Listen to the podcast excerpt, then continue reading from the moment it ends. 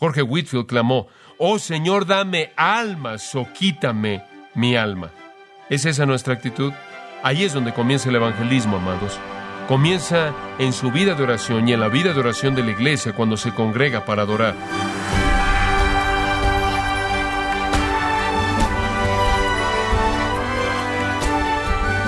Le saluda a su anfitrión Miguel Contreras, dándole la bienvenida a esta edición de Gracia a Vosotros con el pastor John MacArthur. Se pueden identificar dos tipos de oraciones. Están aquellas que no pasan del techo, por decirlo así, y las que alcanzan el cielo como fragancia agradable. Preguntarnos, ¿qué tipo de oración es evangelística? ¿Quiénes deben orar públicamente en la iglesia?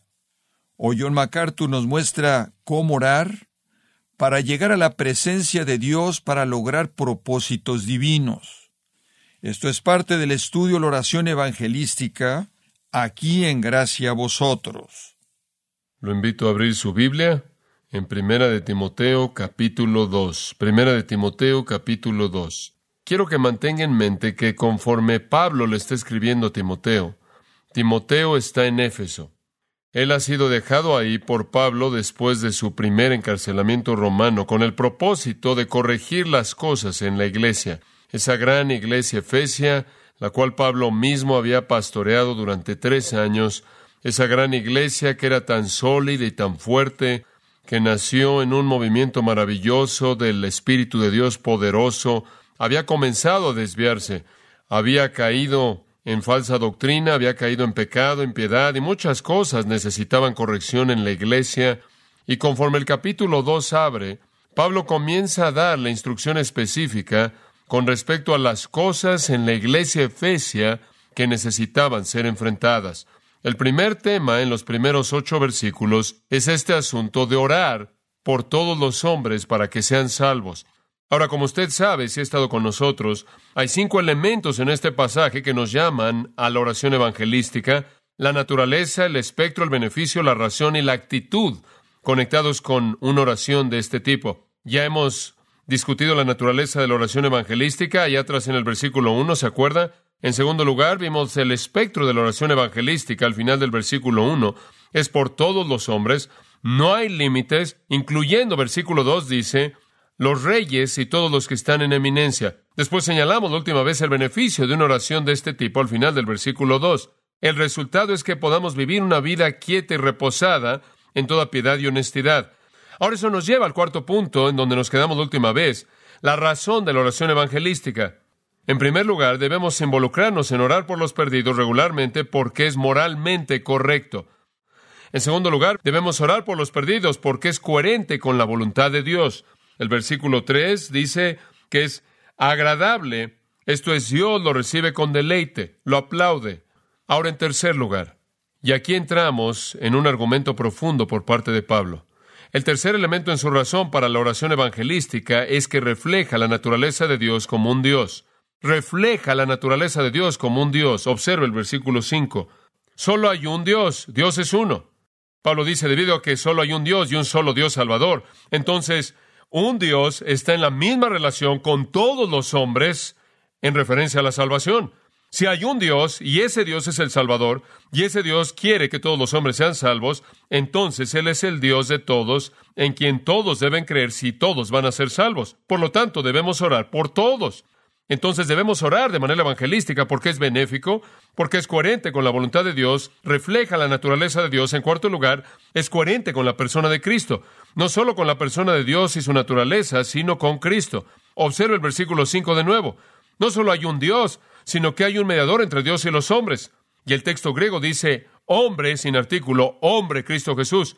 Una mejor manera de traducir eso para expresar la intención del griego sería, hay un Dios y un mediador entre Dios y hombre, Cristo Jesús mismo, hombre. Ahora, aquí encontramos la coherencia con la persona de Cristo. ¿Cuántos mediadores hay? Uno. Entonces, no podemos decir, bueno, hay muchos caminos al cielo. Puedes seguir este líder, ese líder, aquel líder. No, solo hay uno. En Job capítulo nueve se nos presenta el concepto de un mediador conforme Job clama en medio de su aflicción. Y él dice en el versículo treinta y dos, al quererse comunicar con Dios, él dice, porque él no es hombre para que yo le pueda responder y podamos reunirnos en juicio. Él dice, no sé cómo llegar a Dios, Él no es un hombre. No nada más me puedo comunicar con Él. No podemos sentarnos y hacer que esto funcione. Y después en el versículo treinta y tres, ni tampoco hay mediador entre nosotros. Él usa la palabra que se refiere a un árbitro, un umpire, un mediador. No hay mediador entre nosotros, escucha esto, que pueda colocar su mano en ambos de nosotros. Bueno, ese clamor es respondido en Cristo, ¿no es cierto? Cristo es ese mesites, ese mediador, esa persona que interviene entre dos con el propósito de restaurar la paz y la amistad, o de ratificar un pacto, hacer una promesa, formar un, un acuerdo. Y solo hay un mediador, escuche eso, solo uno. Y ese es el que coloca su mano sobre Dios y sobre el hombre y los une. Y ese es Cristo Jesús, hombre mismo, o él mismo, hombre. Y la palabra para hombre aquí es la palabra antropos, de donde obtenemos antropología. Es la palabra genérica para hombre. Aner es la palabra para varón. Y veremos eso más adelante cuando lleguemos al versículo ocho. Pero aquí está la palabra genérica. Él se volvió hombre. Él fue Dios siempre, Él se volvió hombre. Él es el Dios, hombre perfecto. Y como tal, le toma a Dios y al hombre los une. Y entonces Cristo Jesús es ese mediador. En Hebreos ocho seis nos dice que Él es un mediador. Él es un mediador que sobrepasa a todos. El texto dice que Él ha obtenido un ministerio más excelente. Él es el mediador de un mejor pacto que fue establecido en mejores promesas. En el capítulo nueve de Hebreos, en el versículo quince, dice que Él es el mediador de un nuevo pacto. En el capítulo doce, versículo veinticuatro, de nuevo, el mediador de el nuevo pacto. Entonces, Él es el que toma a Dios y al hombre, restaura la paz y la amistad, ratifica un pacto, forma un acuerdo y edifica una relación entre el Dios y el hombre. En quinto lugar, al ver las razones por las que debemos orar de manera evangelística, no solo es coherente con la persona de Cristo, sino que es la intención de la obra expiatoria de Cristo. Regrese de nuevo al versículo seis, hablando de Cristo Jesús, quien fue hombre como también Dios, y trajo a Dios y al hombre juntos. Dice, el cual se dio. Esa palabra está cargada de contenido. Él dio, Juan diez dieciocho, Jesús dijo, ninguno me quita la vida, sino que yo que la pongo de mí mismo, voluntariamente.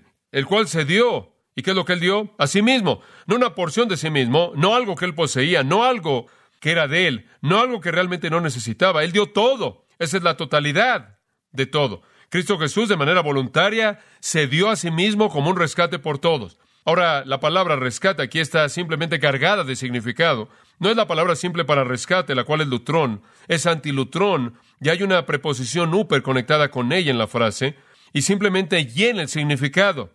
No es una palabra simple para rescate, en donde alguien es secuestrado, usted va, paga el rescate y lo tiene de regreso. Es la idea de rescate sustitutivo. Usted se coloca ahí y libera a esa persona por su propia esclavitud. Es como si un padre recibiera una nota de un hijo secuestrado y la nota demandaba que él fuera y se convirtiera en la persona secuestrada por la libertad de su hijo amado. Cristo se vuelve la víctima para que podamos ser liberados. Entonces, es más que la palabra simple rescate, la cual significa el precio pagado por la liberación de un esclavo. Es la idea de un intercambio. Cristo intercambió su vida por nuestras vidas. Él murió nuestra muerte. Él llevó nuestro pecado. Él tomó nuestro lugar. Él se entregó a sí mismo de manera total como un pago sustitutivo por nuestro pecado. ¿Por quién hizo esto? Él fue un rescate por todos. ¿Podría ser tan amable en encerrar en un círculo eso? Ese es el punto aquí. Cristo murió por unos cuantos. Él murió por todos. Eso es lo que dice, y esa es la idea clave de Pablo. Aquí, por cierto, no tiene la intención de dar un tratado complejo de la teología de la expiación. Él aquí no está tratando de enfatizar todo lo que podría ser dicho acerca del rescate sustitutivo de Jesucristo. Su punto aquí es el todos. Lo que él quiere que entienda es que Cristo, quien es el mediador, el único mediador, vino a hacer una obra en la cruz a favor del hombre y Dios que proveería un rescate para todos los hombres. Y finalmente, el último elemento en la razón para la oración evangelística. Y podremos decir mucho más acerca de lo que ha sido dicho, pero el último elemento viene en el versículo siete. Y esto es, debemos orar por todos los hombres para que sean salvos, porque esto encaja con la comisión divina de Pablo. Y Pablo se mete aquí. Esta realmente es una afirmación interesante. Para esto, ¿para qué? Para la salvación de todos los hombres. Para esto, debido a que Cristo es el mediador, porque Dios es el Salvador, porque Cristo murió como rescate por todos, y lo probó cuando Él vino a su debido tiempo. Para esto, yo fui constituido predicador y apóstol. En otras palabras, Él está diciendo, ¿qué estoy haciendo si esto no es para todos? La palabra predicador es del verbo queruso, Tiene que ver con un heraldo, un proclamador, un orador público. En esos días no veían la televisión, no leían libros, no tenían periódicos. Básicamente, si usted tenía un anuncio, usted iba a la plaza de la ciudad y usted hacía su anuncio. Era el tiempo de la comunicación caliente, era un tiempo en el cual usted verbalizaba. El heraldo iba por todos lados y hacía todos los anuncios que la gente necesitaba, y la comunicación era abierta y la gente predicaba de manera abierta y enseñaba públicamente, y los filósofos hablaban públicamente, y las opiniones se presentaban de manera pública, y Pablo se convirtió en uno de esos predicadores al aire libre, uno de esos heraldos públicos proclamando el Evangelio de Cristo. Y lo que él está diciendo es esto: ¿por qué fui ordenado por Dios para salir y proclamar públicamente un evangelio que, si fuera limitado, iría en contra de mi llamado mismo? Y después no solo fui llamado a ser un heraldo, sino un apóstol. Y la palabra ahí tiene referencia a alguien siendo enviado como mensajero.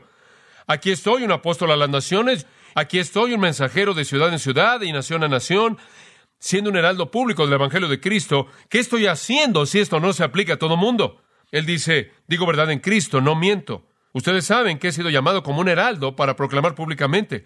Ustedes saben que he sido llamado como un mensajero a extender la verdad de la gracia salvadora tan lejos como Dios me permita. Como heraldo hablo públicamente. Como misionero alcanzo a todos los que puedo alcanzar.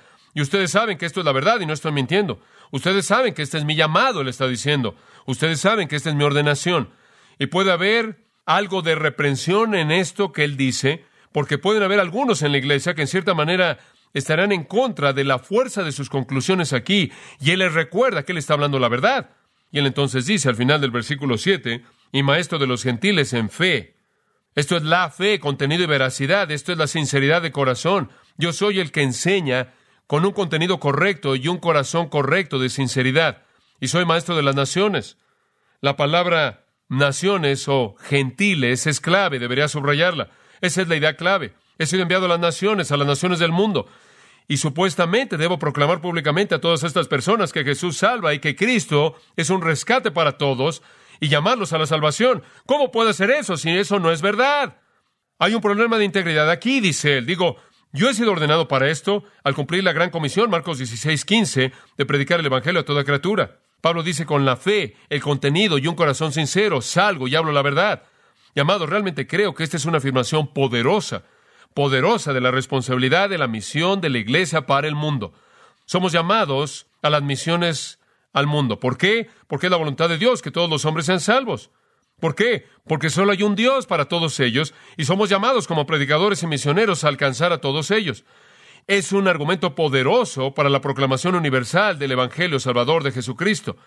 Y en conclusión, después de dar todos esos elementos, Él nos da finalmente la actitud de la oración evangelística.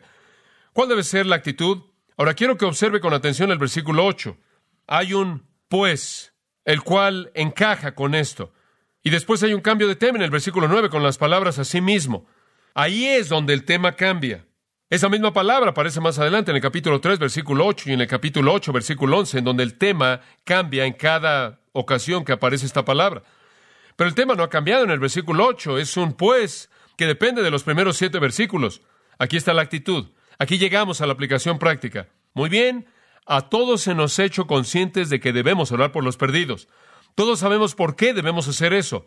Muy bien, por lo tanto, quiero que todos los hombres oren en todo lugar, levantando manos santas sin ira ni contienda. Ahora esto nos habla de la actitud con la que debemos orar. Pero antes de que veamos la actitud, quiero que observe que dice quiero. Y él no usa la palabra celo, la cual es la voluntad de deseo, usada allá atrás en el versículo cuatro, en donde dice que Dios quiere que todos los hombres sean salvos. Esa era la voluntad de deseo. Este es bulomai, la voluntad de propósito mental. Es casi como yo demando, yo mando, o yo determino que esto debe pasar, o yo presento esto como un absoluto. Pablo ahora está en un modo de mando. Por lo tanto, debido a lo que acabamos de ver, esta tremenda, tremenda afirmación acerca del por qué debemos orar por los perdidos, les estoy diciendo que los hombres deben orar en todo lugar. Ahora note, si es tan amable, en donde dice hombres, andros, el plural de aner, el cual es hombre, no en el sentido genérico, sino hombre en el sentido masculino, en contraste a gune, el cual es femenino. Entonces, él está diciendo los hombres como masculinos. Esto quiere decir que en la vida de la iglesia, cuando la iglesia se reúne y es momento de orar por los perdidos, los hombres deben orar. Ahora este es el énfasis. Es usado de manera muy clara aquí. Esto quiere decir que Pablo escoge sus términos de manera muy cuidadosa.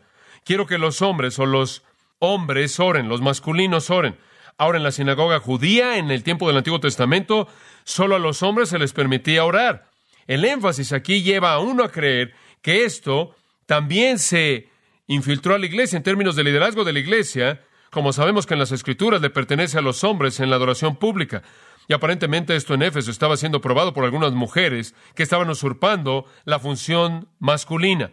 Es el patrón de Dios para la vida de la iglesia que los hombres son los que guían en la adoración pública.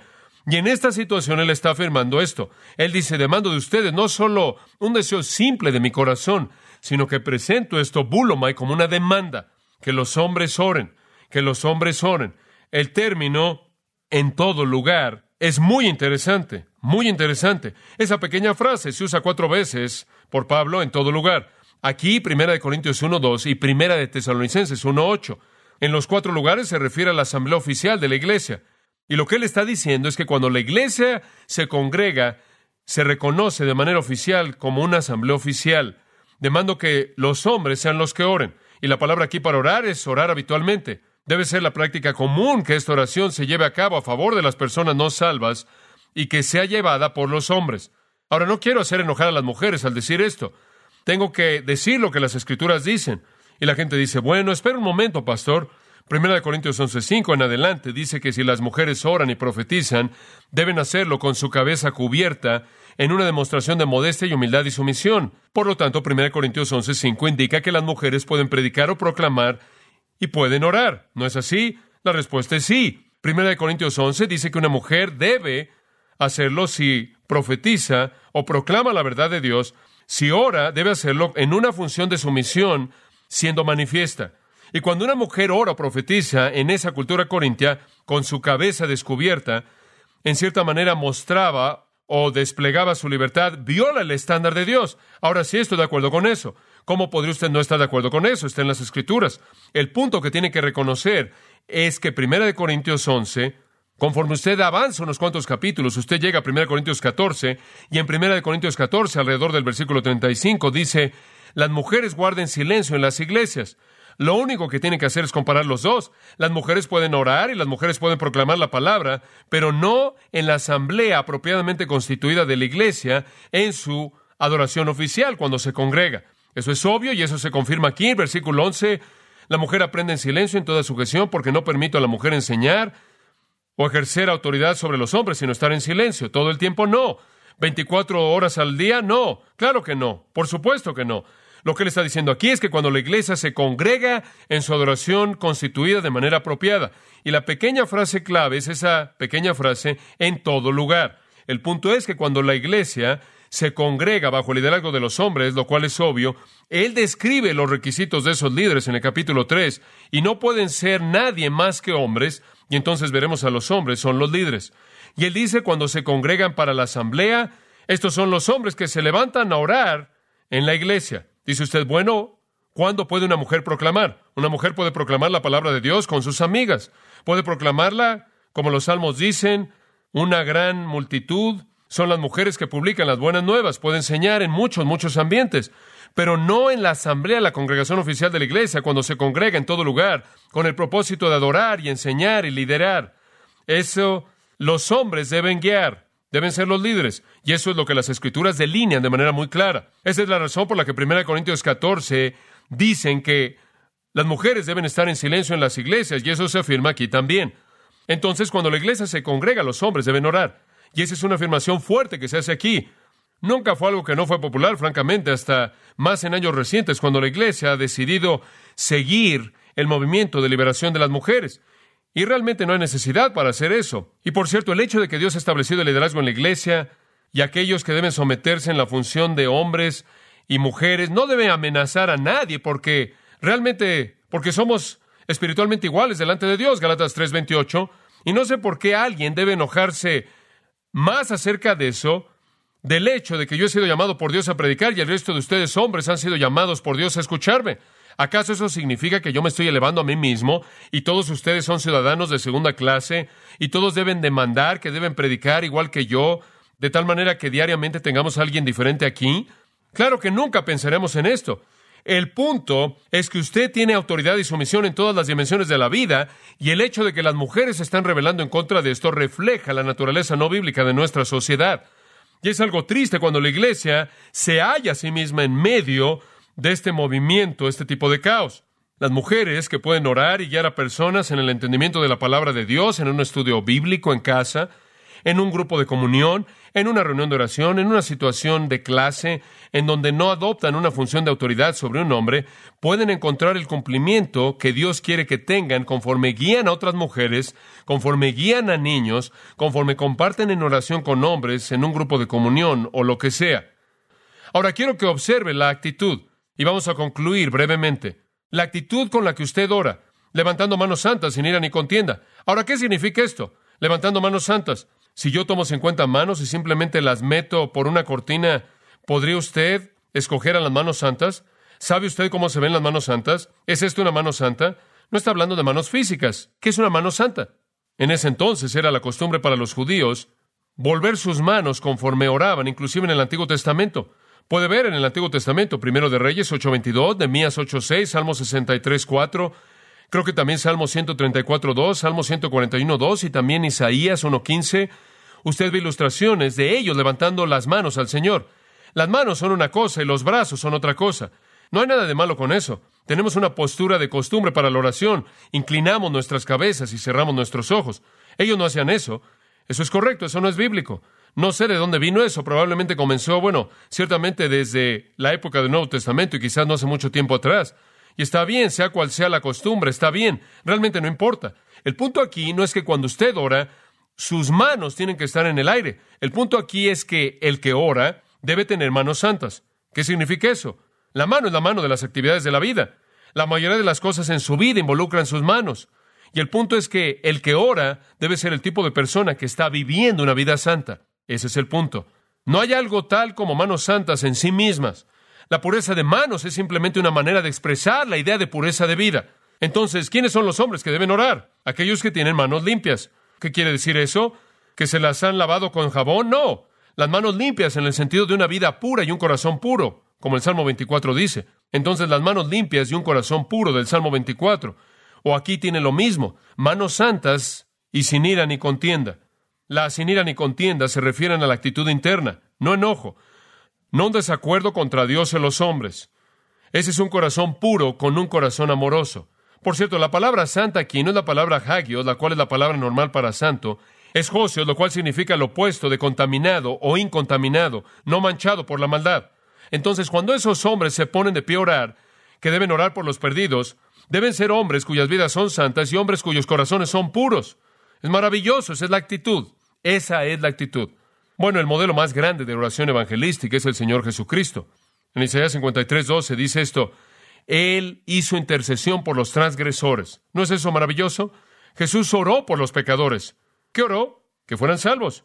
¿Cuándo hizo eso? En la cruz. Padre, ¿qué? Perdónalos. ¿Qué quiso decir con eso? Sálvalos, perdónalos, llévalos al arrepentimiento. Dice usted, ¿acaso Dios respondió su oración? ¿Respondió la oración de Jesús? En el día de Pentecostés, ¿cuántos fueron salvos? Tres mil. Y en unas cuantas semanas, cinco mil más. Unos cuantos capítulos, la iglesia excedía a veinte mil personas. ¿La oración fue respondida? Así fue. Jesús oró por los transgresores. Su oración fue, Padre, perdónalos. Y el Padre los perdonó en respuesta a la oración de su Hijo. Él es nuestro patrón y Él es nuestro modelo. ¿Oramos por los perdidos así? Juan Knox oró, dame Escocia o muero. Y la historia nos dice que pocas veces en todas las épocas del hombre un solo individuo ha cambiado de una manera tan impactante una nación entera como Juan Knox fue usado por Dios para cambiar a Escocia para la salvación de almas.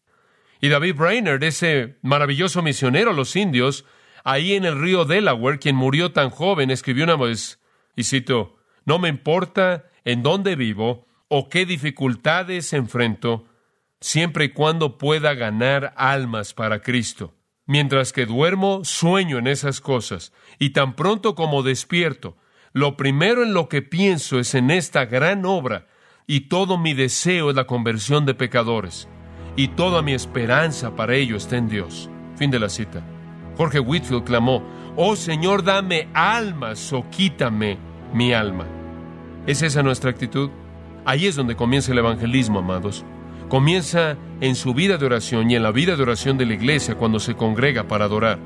Necesitamos hacer un pacto en nuestros propios corazones para orar personalmente, y les hago la promesa que oraremos públicamente por los perdidos. Que Dios se agrade con nuestra obediencia y la salvación de almas. Oremos juntos. Gracias, Señor, por esta palabra. Oh, qué ricos somos. Sabemos lo que tú quieres. Nos lo has dicho de una manera tan clara. Ahora, Señor, danos la fortaleza de tu Espíritu para ser obediente a lo que tú has pedido.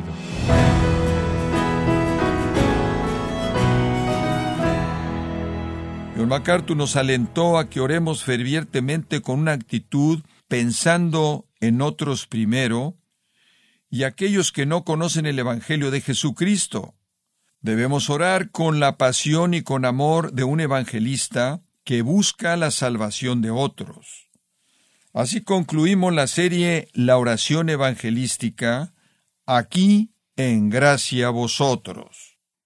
Estimado oyente, tenemos a su disposición el libro Una Vida Fiel, escrito por John MacArthur, donde nos muestra en detalle la vida de Pablo, la figura más influyente del cristianismo, aparte de Cristo mismo. Puede adquirir este compendio de la vida del apóstol Pablo visitando nuestra página en internet en gracia punto org o en su librería cristiana más cercana. Y también le quiero recordar que puede descargar todos los sermones de esta serie La Oración Evangelística, así como todos aquellos que he escuchado en días, semanas o meses anteriores en gracia punto org, pudiendo leer artículos relevantes en nuestra sección de blogs en la misma página, gracia punto org.